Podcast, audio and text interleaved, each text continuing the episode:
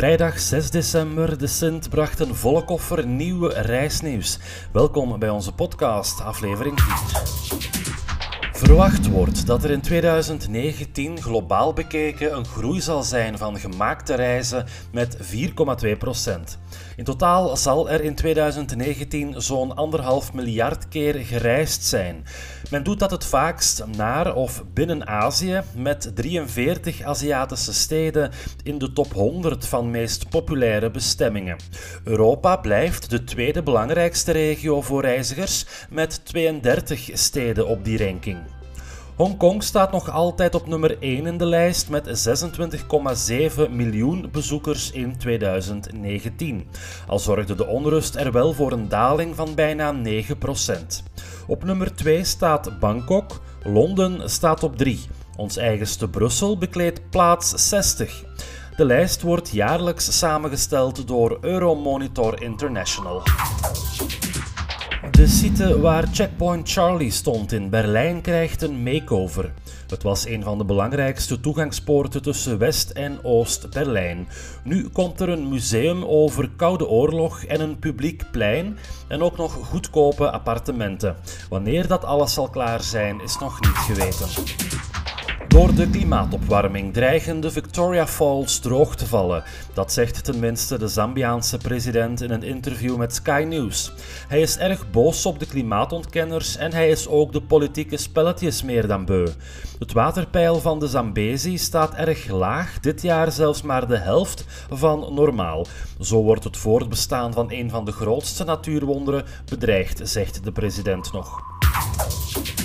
De 737 MAX-vliegtuigen van Boeing staan nu al van maart dit jaar aan de grond na een aantal dodelijke crashes. En dat is slecht nieuws voor Ryanair, die toestellen in bestelling heeft. Nu moeten ze de groeiplannen wat temperen. De basissen van Nuremberg in Duitsland en Stockholm in Zweden worden al gesloten. Ryanair voorspelt zo een miljoen passagiers kwijt te spelen. De beste cruiseschepen ter wereld zijn verkozen tijdens de Cruise Critic Awards. Grote slok op werd Viking Cruises met onder andere de award voor beste waar voor uw geld. Verder werd het schip Norwegian Encore gekroond tot beste nieuwe schip. Voor familie entertainment moet je dan weer bij Disney Cruises zijn. Misschien een leuke uittip voor dit weekend. Bozar brengt een grote retrospectieve met werk van Keith Haring, de legendarische Amerikaanse pop-art kunstenaar. Blaffende honden, vliegende schotels en kruipende baby's à volonté dus daar in Brussel. Keith Haring overleed in 1990 aan de gevolgen van AIDS. Hij werd slechts 31 jaar oud. We gaven het de vorige uitzending al even mee, maar grote miserie in Frankrijk nog altijd door de stakingen die daar losbraken de voorbije uren en dagen tegen de hervorming van het pensioenstelsel. Transportbonden dreigen met acties tot en met kerstmis. Het spoor en ook de metro in bijvoorbeeld Parijs wordt hard getroffen.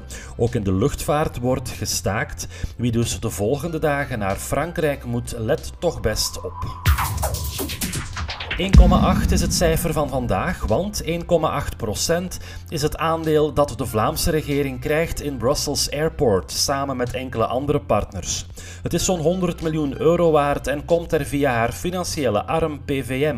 Politiek ligt deze beslissing erg gevoelig, want de vliegroutes rond de luchthaven van Zaventem zorgen al jaren voor vrevel tussen de gewesten.